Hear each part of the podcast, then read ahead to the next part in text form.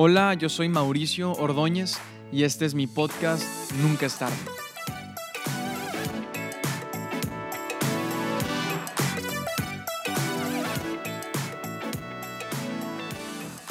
Bienvenidos al episodio número 4 de Nunca es tarde. Hoy quiero empezar platicando sobre cómo nació este episodio. Cada episodio tiene su propia historia, pero creo que vale la pena platicarla del, del día de hoy. Y todo empezó hace varias semanas cuando estaba tratando de escoger qué ver en Netflix. Ahora, como dato, que probablemente es irrelevante, pero hasta hace un mes no teníamos Netflix en mi casa. Habíamos dicho desde hace tiempo, hay que probarlo, hay que contratarlo, pero, o sea, nunca se armaba, nadie se rifaba con su tarjeta, hasta que hace un mes mi papá se rifó, puso la poderosa y llegó el Netflix a casa de los Ordóñez. Ahora el problema es que te metes a Netflix y hay tantas cosas que ver que te pasas más tiempo tratando de escoger algo que lo que dura lo que escoges. Y, y también cuando estás viendo una serie y se acaba el capítulo que estás viendo, Netflix te da cuatro segundos, que son los cuatro segundos más rápidos de la historia para poner el siguiente episodio en automático. Y es la tentación más grande y, al menos yo es de que, no hombre, pues un capítulo más, no pasa nada. Y así te la llevas hasta que te das cuenta que son las 4 de la mañana y en 3 horas tienes clase. Pero en general, está muy chido. Te diría que te lo recomiendo, pero estoy seguro que ya lo tienes, que ya lo has usado. Entonces ahí estaba yo tratando de escoger algo para ver y me topé con un documental. Un documental basado en hechos reales en una tragedia que sucedió en el 2010 aquí en Monterrey, en donde dos estudiantes del TEC de Monterrey, Jorge Mercado y Javier Arredondo, fueron asesinados por elementos del ejército mexicano. Ahora, yo conocí esta historia porque soy de aquí de Monterrey y esa tragedia fue una de muchas que vivimos entre el 2010 y el 2011 en nuestra ciudad y porque aparte estudio en esa universidad pero realmente nunca había visto ese documental en específico, entonces pues decidí darle play. Y sucedió algo que me impactó mucho. Vi algo que se quedó en mi mente por varios días. Vi algo en ese documental que realmente ah, se quedó en mi mente, se quedó en mi corazón y, y he querido dedicar este episodio para comentarlo. Ahora, no voy a narrar todo lo, que viene en el documental y todo lo que sucedió, porque quiero animarte a, que lo veas, pero sí voy a dar contexto de los hechos para estar en el mismo canal y poder llegar a donde quiero que lleguemos hoy. El 19 de marzo del 2010, Jorge y Javier estaban estudiando en el TEC. Jorge estudiaba la maestría y Javier estaba estudiando el doctorado. Ambos eran, eran ingenieros. Y estaban estudiando, se quedaron trabajando en la biblioteca y salieron hasta noche. Como a cualquiera de los que estudiamos o de los, si has estudiado o estudiaste, a todos nos ha pasado, a todos nos pasó, ¿verdad? Que estás en parciales, estás en, en finales, haciendo un proyecto o tienes una clase, incluso el trabajo, te quedas sacando pendientes y sales en la noche. Y Jorge y Javier se quedan en la biblioteca trabajando ese día y justo cuando ellos van saliendo, el ejército estaba en medio de una persecución sobre una avenida que se llama Garzazada, que es una de las avenidas principales de nuestra ciudad, que te da acceso, o sea, en un punto de Garzazada te da acceso al TEC. Y esa persecución se convirtió en una balacera contra este grupo de sicarios y se armó un caos total había un caos total en la ciudad durante esos años. Y el grupo de soldados, un, grupo de soldados decide ingresar al campus, decide entrar al TEC por la misma entrada por donde Jorge y Javier iban saliendo. Ahora, cuando se topan de frente los soldados y, estos dos estudiantes, los soldados abren fuego y empiezan a, disparar contra ellos. Ahora, quiero abrir un, un paréntesis aquí porque creo que es información relevante sobre, sobre estos hechos. Cuando los soldados asesinan a estos dos estudiantes, les quitan sus pertenencias, les quitan la credencial de estudiante, los golpean, mueven sus cuerpos, les plantan armas y drogas para hacerlos pasar por sicarios. Incluso llegan a decir que iban armados hasta los dientes. Y menciono esto para dar un poco de la dimensión de la gravedad de lo que pasó y de todo el impacto que esto tuvo en ellos, en sus familias, en la comunidad estudiantil, en la ciudad. Era algo impensable. Y nos quedamos entonces donde los soldados están abriendo fuego contra Jorge y, contra Javier. Y una de las cámaras de, seguridad muestra en el momento en donde se topan de frente los soldados y Jorge y Javier, hay una cámara que muestra cómo Jorge sale corriendo hacia adentro del campus. O sea, se topan de frente y una de las cámaras, tú puedes ver, y esto lo muestra en el documental, cómo Jorge ah, sale corriendo por su vida de regreso adentro del campus. Y, y puedes ver en la toma cómo va corriendo y Jorge iba corriendo solo. Y Jorge pasa por todo este rango que cubre la, cámara y de pronto desaparece y pasan unos, unos segundos y Jorge vuelve a aparecer en la toma, pero ahora corriendo de regreso hacia la salida buscando a Javier. Jorge se da cuenta que él, él, va corriendo, huyendo, ¿verdad? Yo me imagino si alguna vez has escuchado disparos o ah, cohetes y a veces no sabes ni qué es, entonces o te tiras al suelo o sales corriendo, ¿verdad? Sales disparado, así iba Jorge y se da cuenta, oye, voy corriendo solo, no está Javier. Y, Jorge decide regresarse. Ahora, lo que había pasado es que a Jorge sí lo habían herido. Los soldados alcanzaron a, herir a Jorge. Y cuando Jorge regresa para buscar a su amigo, a los soldados abren fuego contra él y, y lo matan. Y esa escena de Jorge corriendo de regreso se quedó grabada en mi mente. Y, toda esa semana estuvo en, mi mente la misma pregunta y, tan pronto me acordaba de esa escena o me acordaba de lo que había visto, estaba esta misma pregunta dando vueltas en mi cabeza. ¿Qué hubiera hecho yo? ¿Me hubiera regresado? ¿Hubiera, hubiera corrido? O sea, hubiera huido para salvarme? ¿Hubiera corrido para pedir, para pedir ayuda? ¿Me hubiera escondido?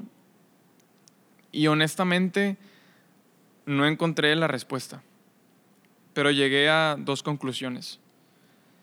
Y la primera es que esa decisión que tomas en un momento como ese no es una decisión racional.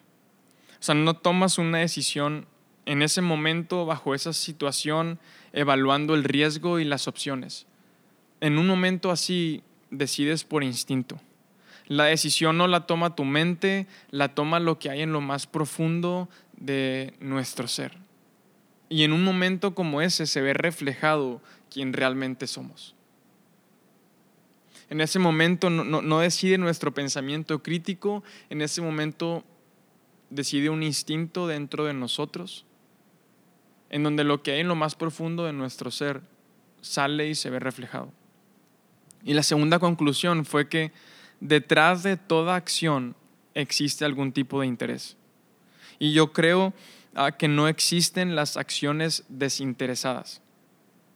Detrás de todas las acciones que como seres humanos tomamos o hacemos, existe algún tipo de interés, sea positivo, sea negativo, justificado o injustificado, sea bueno, sea malo, pero hay un interés. y, lo que eso nos enseña es que donde están nuestros intereses, ahí van a estar nuestras acciones donde están mis intereses personales, ahí van a estar mis acciones. Y creo que uno no puede prepararse para una situación así y nunca vamos a sentir lo que se siente estar ahí hasta que realmente estás envuelto en, en ese momento. Pero lo que sí podemos hacer es tomar nuestra voluntad y ver qué es lo que hay en lo más profundo de nuestro ser y ver cuáles son nuestros intereses. Y al ver eso podemos darnos cuenta si estamos viviendo solo para nosotros mismos o si realmente existe empatía y compasión para las personas con las que nos toca compartir nuestra vida. O sea, creo que cuando volteamos a ver estos dos aspectos, vamos a darnos cuenta si estamos viviendo esta vida solo para satisfacernos o solo para perseguir lo que quiero y lo que siento que necesito o realmente estoy viviendo una vida no solo para mí, sino para impulsar y ayudar a la gente que me rodea. Estoy viviendo una vida para servir a los demás. Y cuando vi el, documental, me acordé de una de mis frases favoritas, unas palabras que, dijo Jesús. Y es, una, una frase bien corta realmente, y, dice, no hay un amor más grande que el dar la vida por los amigos. Y vi el documental y me acordé y pasaron los días y como traje el documental bastante presente, yo sabía que hay un mural cerca del TEC en honor a Jorge y Javier. Y entonces decidí ir a verlo, decidí en lugar de buscarlo en internet y ver la foto del mural, dije, voy a ir, voy a pararme enfrente del mural y, voy a verlo. Y cuando fui y estaba ahí parado enfrente del, del mural, me llevé la sorpresa que había una frase escrita que decía, no hay un amor más grande que el dar la vida por los amigos. Y la neta, cuando la leí, ah, se me puso la piel chinita y fue ahí cuando dije, la neta, tengo que hablar de esto. Y si tengo el podcast, pues quiero poner mi granito de arena para por lo menos hacer una pausa y animar a quien está escuchando esto a hacer una pausa y voltear a ver en dónde están nuestros intereses, dónde están puestos nuestros ojos. Y hoy quiero a tocar varios puntos que creo van a ayudarme a, expresarme acerca de, lo que quiero hablar hoy o acerca del mensaje que quiero transmitir al hablar acerca de esta historia. Y la primera es que creo que tenemos que darnos cuenta cuál es nuestra realidad. Creo que muchas veces, naturalmente, tendemos a encerrarnos en nuestra burbuja. Si tú no estudias en el TEC y estás pensando, o cuando sucedió esto, pensaste, bueno, eso es algo que le pasó a dos chavos del TEC. No, al contrario, es algo que nos pasó a todos. ¿verdad? Es algo a, a lo que todos estamos expuestos. Es algo que marcó un antes y un después y es algo que tenemos que seguir recordando para seguir aprendiendo y para hacer cambios en cómo vivimos. Porque podemos estar en esta burbuja en donde vemos al mundo desde esta perspectiva. Ah, podemos estar viendo cómo el mundo ha avanzado y podemos pensar lo siguiente, en la actualidad vivir en el 2019 aquí en la Tierra, o sea, el mundo está mejor que nunca, nuestro planeta, nuestra sociedad, o sea, estamos en el mejor momento en la historia de la humanidad, porque muchas cosas han cambiado, por ejemplo, los avances en la ciencia, los avances en la tecnología, los avances médicos, ¿verdad? Las redes sociales, incluso de 10 años para acá ha habido cambios inmensos. Otro ejemplo, el promedio de vida de los mexicanos. Por ejemplo, en 1930, en los 30 en México, la, edad promedio o la, vida promedio de un mexicano era 34 años. ¿Puedes imaginarte eso? O sea, oye, vas a cumplir 50, 60, no. O sea, la edad promedio de un mexicano en los 30 era 34 años y se te acabó. 30 años después, en los 60, era 60 años. Ahora, en la actualidad, en México, el, promedio de vida de un mexicano es de 75 años.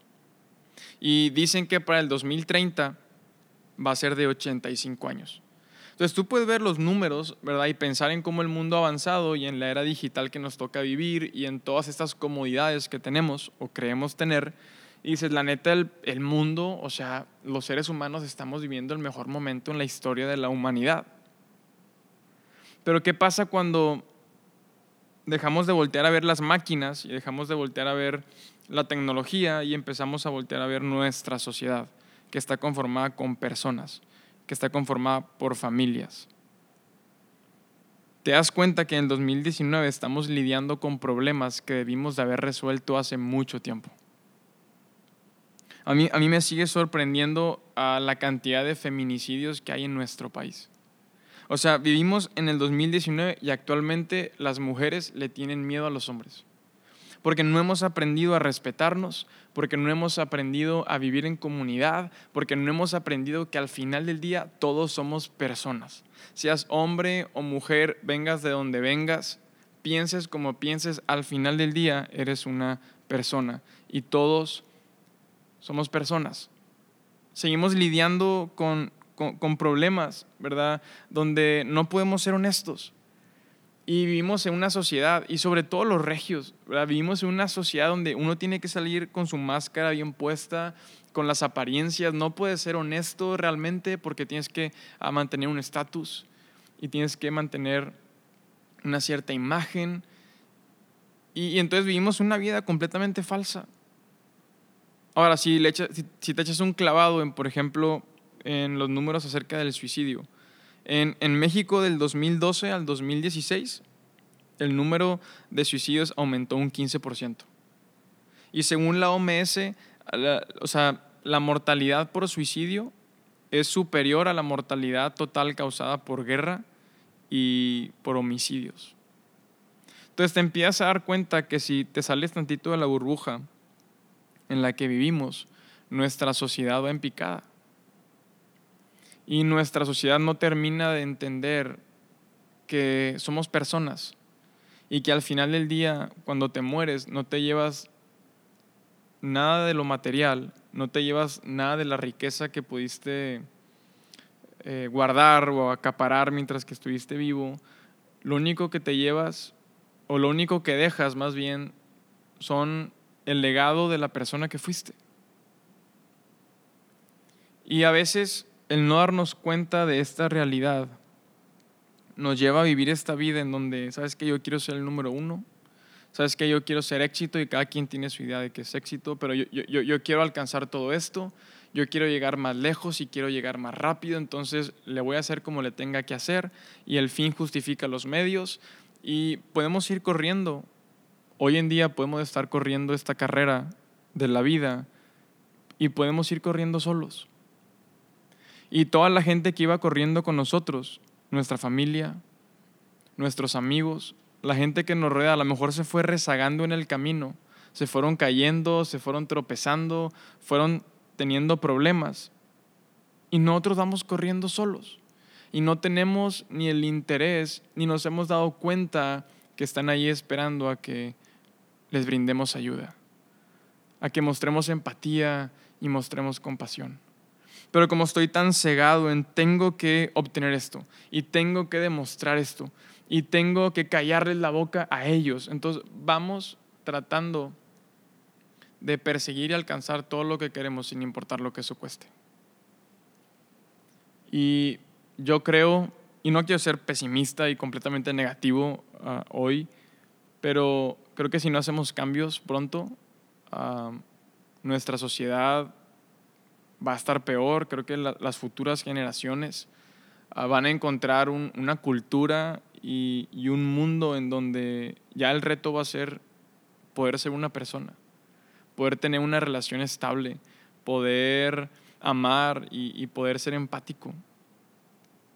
Y esto me lleva al segundo punto y este segundo punto es, un principio que, yo he aprendido y que creo que es muy relevante y, creo que nos, nos, ayuda y nos enseña bastante en, en, cómo comportarnos con las personas.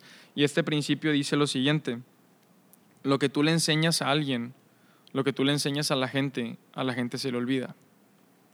Si yo te pregunto hoy, ¿qué aprendiste en tu tercer día de clases de tercero de kinder? No, pues quién sabe, ¿verdad? Ah, seguramente aprendiste a no hacer pipí en el salón y a no comer resistol. Pero uno no se acuerda, ¿verdad? Ok, fue un ejemplo a lo mejor extremo, pero si te pregunto, ¿qué aprendiste la semana pasada en, en tus clases? Tienes que ir a la libreta, abrir las notas, abrir la computadora, porque lo que tú le enseñas a la gente, a la gente se le olvida. Pero como tú haces sentir a las personas, lo que tú haces y cómo eso hace sentir a las personas es algo que nunca se les va a olvidar. Entonces yo te pregunto hoy, ¿cómo haces sentir? ¿Qué sentimientos despiertas en las personas que te rodean? En las personas con las que te toca compartir la vida. ¿verdad? Somos personas que, que, impulsan a los demás y los levantamos y los animamos y los hacemos sentir, porque las palabras, por ejemplo, son súper poderosas. Pueden hacer que alguien se levanta y podemos animarle el día a alguien y, y, sabes, con una buena palmada en la espalda, un buen abrazo, échale ganas, ánimo, pero nuestras palabras también pueden, pueden destruir y pueden desanimar. Entonces, quédate con este principio lo que tú le enseñas a la gente, a la gente se le va a olvidar. Pero como tú los hagas sentir, es algo que se va a quedar con, con ellos por muchísimo tiempo.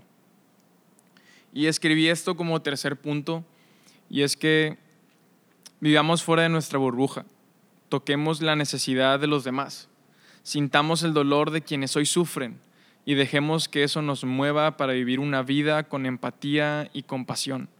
Y no estoy hablando de cambiar al mundo y todos vamos a poner nuestro traje de Superman. No, estoy hablando de empezar a mostrar interés por las personas que nos rodean. Que nuestra vida los impulse a vivir siendo su mejor versión. Pongámosle atención a lo que realmente importa, que son las personas, sus sueños, sus inquietudes, sus sentimientos y las cosas que les preocupa. No tengamos miedo. Qué pena, qué oso, es que no lo conozco. Rompamos esa barrera y pongámonos en los zapatos de los demás. Pongámonos por un momento en los zapatos de los demás y, y pensemos en que no hay amor más grande que aquel que da la vida por sus amigos. Yo quiero, antes de, de terminar con la frase con la que cerramos cada episodio, uh, yo quiero decir estas palabras quise decirlas hasta el final porque son importantes y la intención detrás de este episodio es honrar la vida y la memoria de, de Jorge Mercado y Javier Arredondo. Mi respeto y, y admiración para ellos. Creo que su historia es una historia que tenemos que conocer y que tenemos que tener presente. Creo que su historia sigue haciendo eco hasta el día de hoy. Y si honramos su historia, si honramos la forma en cómo vivieron su vida, creo que eso puede enseñarnos mucho de qué tipo de personas somos y qué tipo de personas queremos ser. Nos vemos en el siguiente episodio. Yo termino con esto, nunca es tarde para mostrar empatía, mostrar compasión y servir a los demás.